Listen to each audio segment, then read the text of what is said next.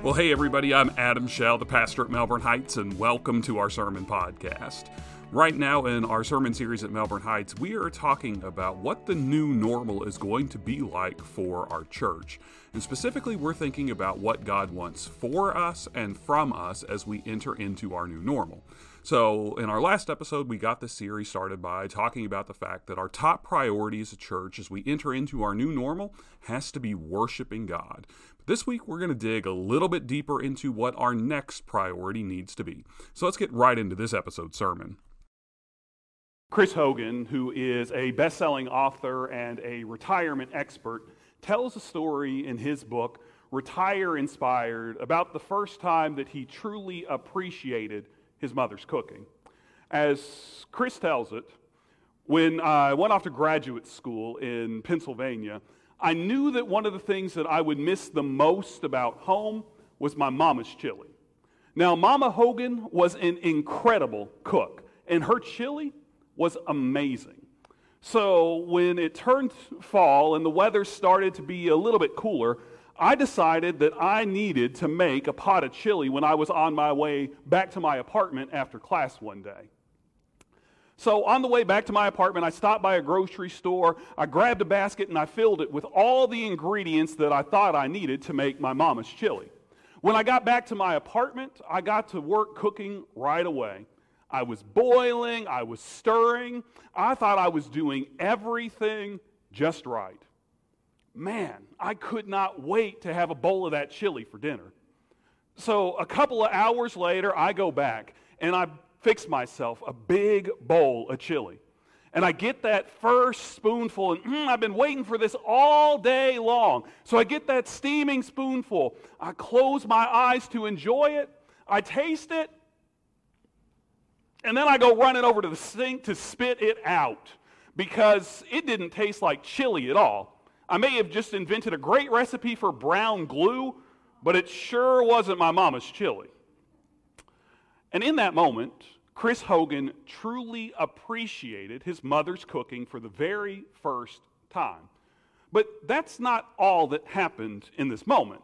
Because in that moment, after Chris spit his brown glue tasting sorry excuse for his mama's chili out of his mouth, he had what I like to call a so now what moment. A so now what moment is when you find yourself ill prepared for the circumstances that you're in. So now what moment is when you find yourself ill prepared for the circumstances that you're in. And we have all had these so now what moments.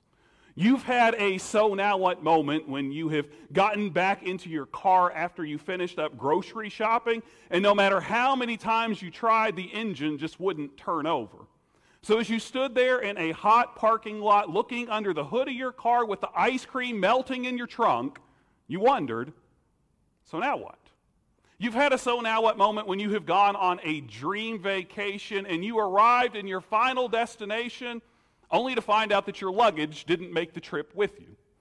And as you've thought about the possibility of having to spend a week in paradise without any extra clothes or a single drop of sunscreen, you've wondered, so now what?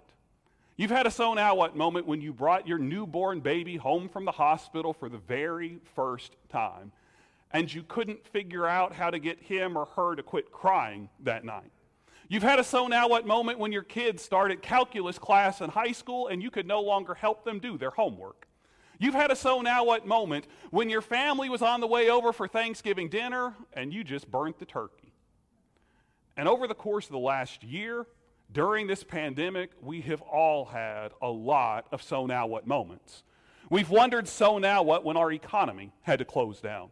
We've wondered so now what when we had to start working virtually at home. We wondered so now what when our kids started doing class online. And all of us have wondered so now what when we had to start figuring out how to do church when we couldn't meet together in person. So we have all had these so now what moments, and that includes me. I remember one of these so now what moments happening for me during my freshman year at Georgetown College. Now, during my freshman year at Georgetown, I attended church uh, at, at, a church that was on the edge of campus. And I went there with several, several of my friends who were also studying religion. And all of us dreamed about being ministers when we grew up after we finished up college. So whenever we went to church, we always tried to dress the part. And that meant that every Sunday I would get out of bed and I'd go over to my closet and I'd pick out a nice tie and then I'd find a shirt that matched and then I would grab one of the two suits that I owned when I was in college. And on this particular Sunday, after I put my sports coat on and I went to button the top button, the top button popped right off. And in that moment, I did what I think just about any 18 year old guy would have done.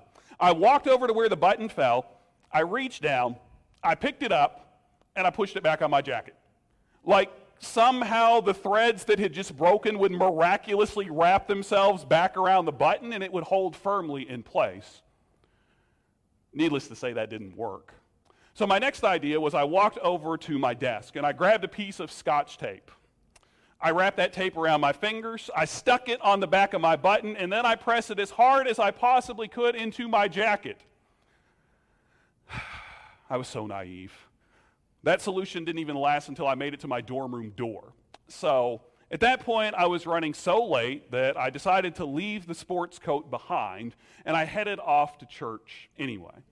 Since I was running a little bit late, I didn't have the chance to talk with my friends about why I didn't have on a jacket that day until we were headed back to the dorm room after the service had finished. And as we were walking back over to the dorm room after that service, one of my friend's responses when he found out that I had lost a button pretty well summed up the way the entire group felt. He looked over at me and he said, It's too bad, Adam. It was a nice jacket. That's right. It was a nice jacket. It was a nice jacket. It's not like the sleeve had been torn off of it or I threw it into the washing machine and it shrunk two sizes. My jacket had lost a button, but none of us knew what to do in that moment. So as I made it back into my dorm room and I held that button in one hand and my jacket in another, all I could think was, so now what? And I think this is the way that the disciples, Jesus' closest followers, must have felt in the aftermath of Easter.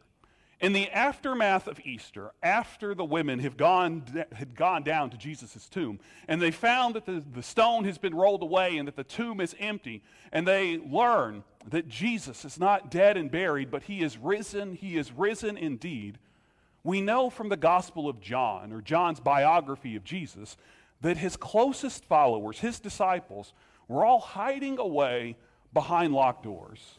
And as you imagine that scene in your mind, you can almost picture the disciples looking around the room at each other, silently asking through their eyes,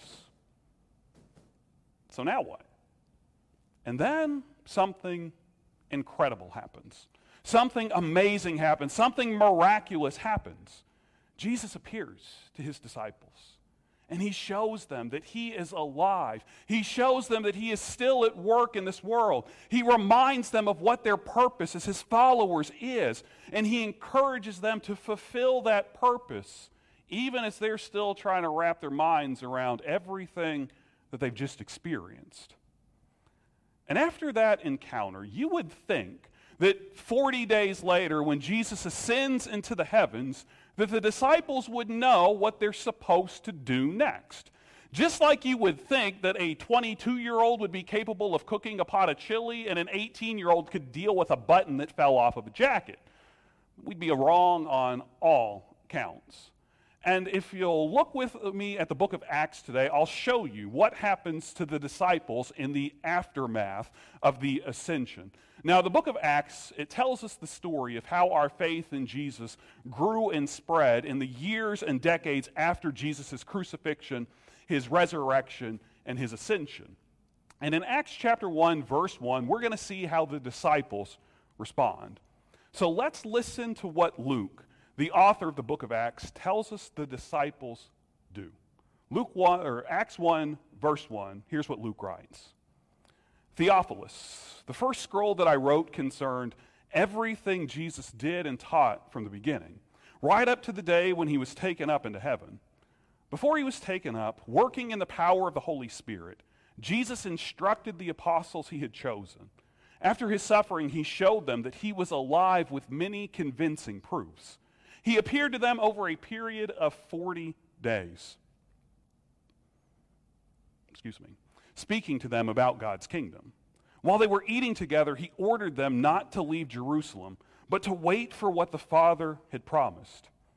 He said, This is what you heard from me. John baptized with water, but in only a few days you will be baptized with the Holy Spirit. As a result, those who had gathered together asked Jesus, Lord, are you going to restore the kingdom to Israel now? Jesus replied, It's not for you to know the times or the seasons that the Father has set by his own authority. Rather, you will receive power when the Holy Spirit has come upon you, and you will be my witnesses in Jerusalem, in all of Judea and Samaria, and to the ends of the earth. After Jesus said these things, as they were watching, he was lifted up on a cloud and taken out of their sight. While he was going away, and as they were staring toward heaven, Suddenly, two men in white robes stood next to them. They said, Galileans, why are you standing here looking toward heaven? This Jesus, who was taken up from you into heaven, will come in the same way that you saw him go into heaven. So, in this story that we've just read through, the disciples are with Jesus. The disciples are sharing a meal with Jesus. They're talking with Jesus. They're asking him questions. They're listening to the, his answers. They're letting him teach them. And you get the feeling as you're reading this passage of Scripture that the disciples feel like this is going to go on forever. I think that's why they ask if Jesus is now going to restore the kingdom to Israel now. Because they think that since he has been resurrected, he's now going to claim his spot on the throne of Israel to reign forever. And as I read this passage, I kind of get the feeling that the disciples are behaving the same way that a lot of kids behave with their parents.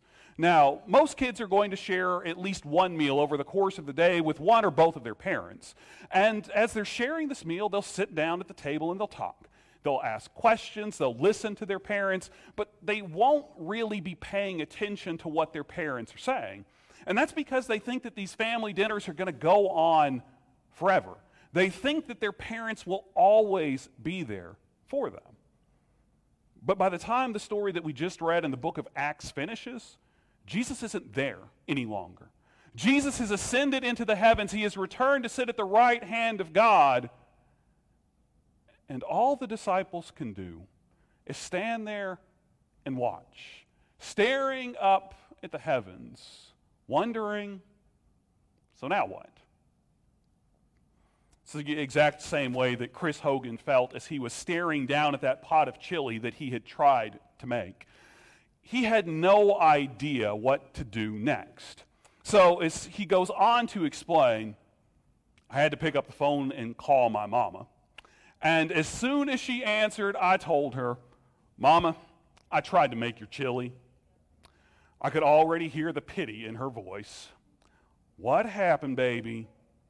Mama, my chili is broke. It's absolutely disgusting. I don't even think the dog would eat it. My mama thought that was absolutely hilarious. She must have laughed about my broke chili for five whole minutes. But after she was finally able to compose herself, she told me to go and grab a pen and a piece of paper. And then she walked me step by step through her recipe. And as it turned out, I had forgotten some pretty important ingredients when I was trying to make that chili, including the chili powder. So the next time that I decided to make chili and I went to the store to pick up the ingredients, I had Mama's recipe with me. I knew exactly what I needed to get. And then when I went back to my apartment to start cooking, I knew exactly what I needed to do. I knew when to add in each one of the ingredients. I knew how long to boil and how long to simmer and how long to leave the whole thing covered before it was ready to serve. So my next attempt at making chili, well, it wasn't perfect. It still wasn't quite like Mama Hogan's chili, but it tasted a whole lot better. And it's because I had a recipe. I had a plan. So Mama Hogan came to her son's rescue when he faced one of these so now what moments in his life. She walked him step by step through the process of making her chili so that the next time that he wanted to make a pot for himself, he knew exactly what he needed to do. And something similar happened to me on that day that that button popped off of my sports coat when I was a freshman in college. Now, I didn't pick up the phone and call my mom to ask her for any sewing tips, but I did remember what my mom used to do whenever she got her sewing kit out of her craft closet. And I tried to think about everything that she did as she sewed whatever it was that she was working on. And of course, it always started with a needle, so I needed to go out and get a needle. And then there's the thread, so I knew I needed to go and buy some thread. And then she would take that needle and thread and she would run it through the fabric back and forth over and over again until the stitch or the seam was strong enough to hold. So that's what I did. I went out to Walmart and I got a pack of needles and I got some thread and I was even smart enough to make sure that the thread matched my suit jacket because I wasn't completely naive. And then I started sewing that button back onto my jacket. And you know what? It wasn't pretty, but that button held. And it held because I remembered everything that my mom had shown me. So I didn't have to face my so now what moment on my own either. And you know what else? Jesus' followers don't have to figure out our so now what moments on our own either. Jesus' followers don't have to figure out our so now what moments on our own either. Like in the story that we just read about the disciples and Jesus' ascension. Now, yes, as that story ends, Jesus ascends into the heavens, but Jesus doesn't return to the heavens until after he has spent three years with his disciples. So, for three years, the disciples had sat at Jesus' feet and they had listened to him as he taught them about what the kingdom of God is really like. They had spent three years watching with their own eyes as he performed miracles that gave them glimpses of what this world is supposed to be like. The disciples were there and saw when he was crucified, and they were there and saw when he was resurrected. So even though Jesus ascended into the heavens at the start of the story, the disciples still knew what they were supposed to do next because Jesus told them. So even as they stood there staring at the sky, wondering, so now what? They already knew the answer to that question. Jesus had told them what they were supposed to do. They were supposed to go and make disciples, baptizing them in the name of the Father and the Son and the Holy Spirit, teaching them to obey everything that I've commanded you. And that's what the disciples did. Eventually, they stopped staring up at the heavens and they went. They went. They went as far west as Rome. They went as far east as India. They went as far north as modern day Georgia, the country, not the state, and as far south as Ethiopia. And as they went, they made disciples. A little bit later on in the book of Acts, we're told what happens after one of Jesus' disciples, Peter, preaches his very first sermon. After Peter preaches his first sermon, 3,000 people are added to the church that day, and they get baptized. But the disciples don't stop with baptizing. As they travel the world and they go into different cities and places, everywhere they go and they make new believers, they stop and they make churches too.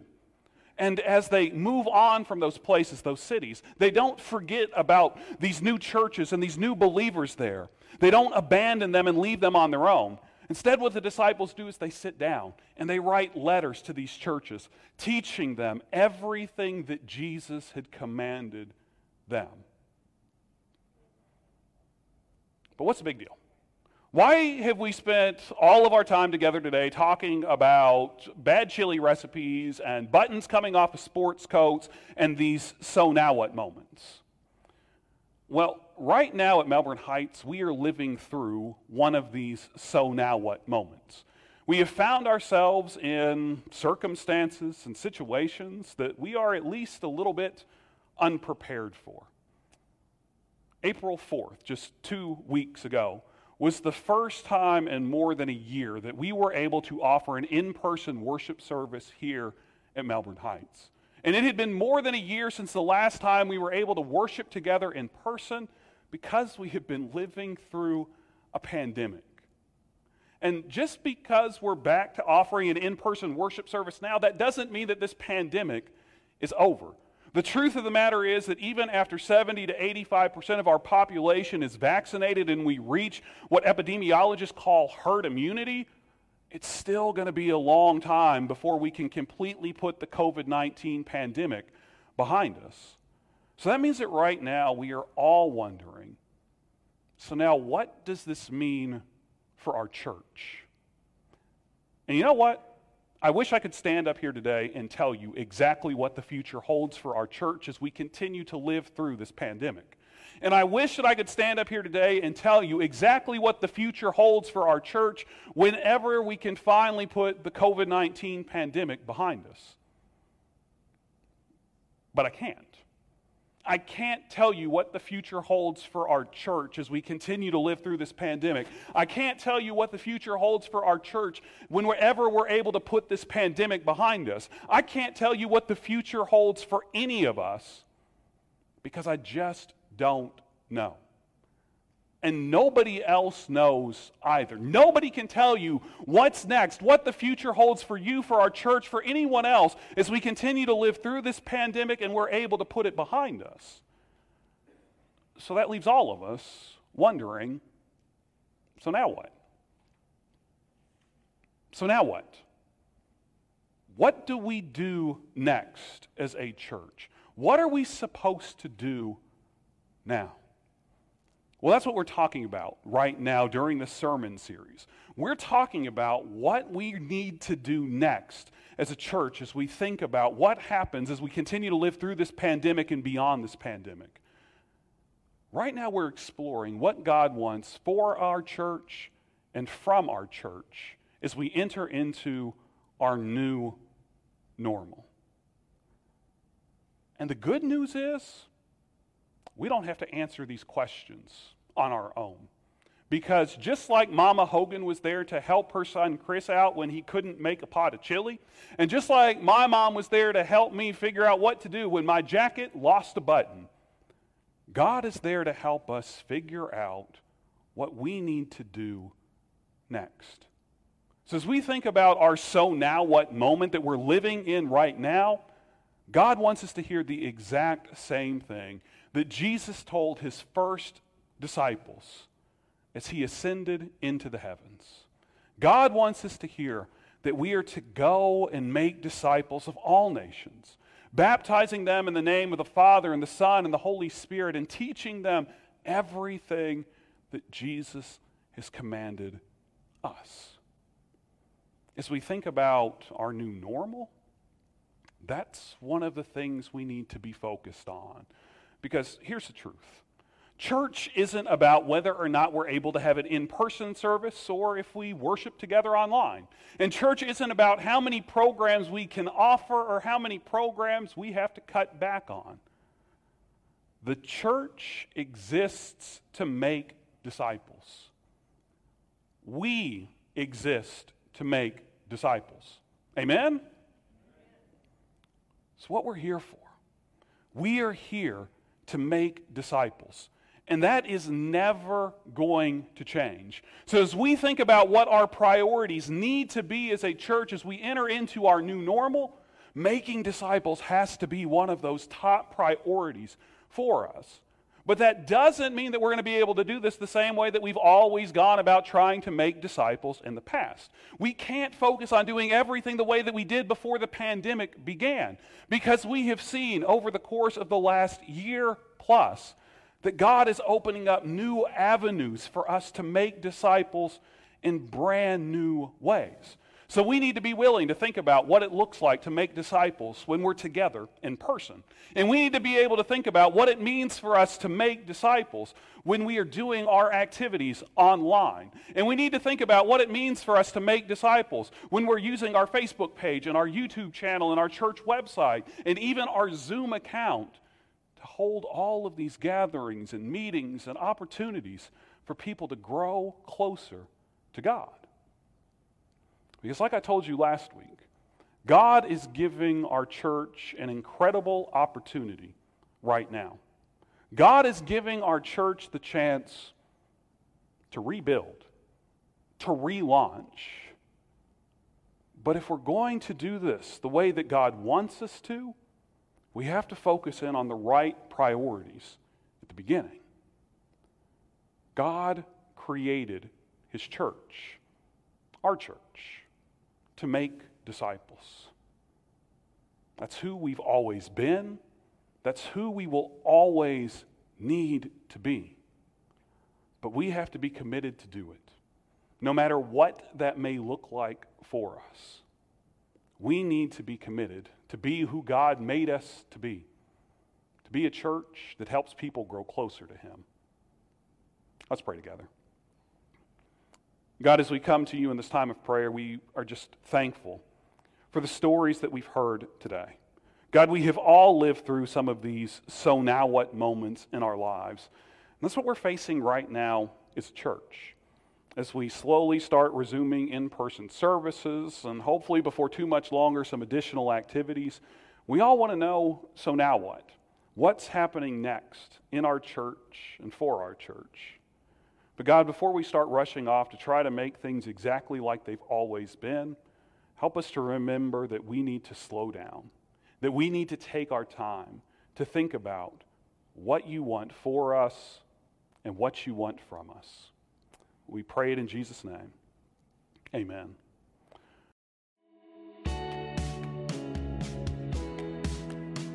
Well, hey, it's Adam again, and I just want to thank you for tuning in to this episode of our sermon podcast. And I hope that today's episode has reminded you that God is always with you no matter what. So when you face these so now what moments in your life, God's there to help you make it through. And for us as a church, we need to realize that even as we stand on the cusp of our new normal, that God already has a plan and a purpose for us. And God wants us to go and to make disciples. So that's exactly what we need to be doing. Now, in our next episode, we're going to continue to talk about what God wants for us and from us as we enter into our new normal. So we hope that you'll come back and join us when our next episode drops next Tuesday morning. If you subscribe to our podcast, it'll be sent straight to your favorite podcasting app. And while you're in that podcasting app, let me encourage you to leave us a review. Your ratings and reviews mean a lot, and they can help spread the word of this podcast to other people. And don't forget that you can also join us any Sunday morning and every Sunday morning at 10:30 a.m. Eastern time as we worship live together on our church website at mhbclouisville.com slash live. Well, until the next time, I hope that you guys have a great week. I'll be praying for you, and we'll see you back here soon for another sermon podcast.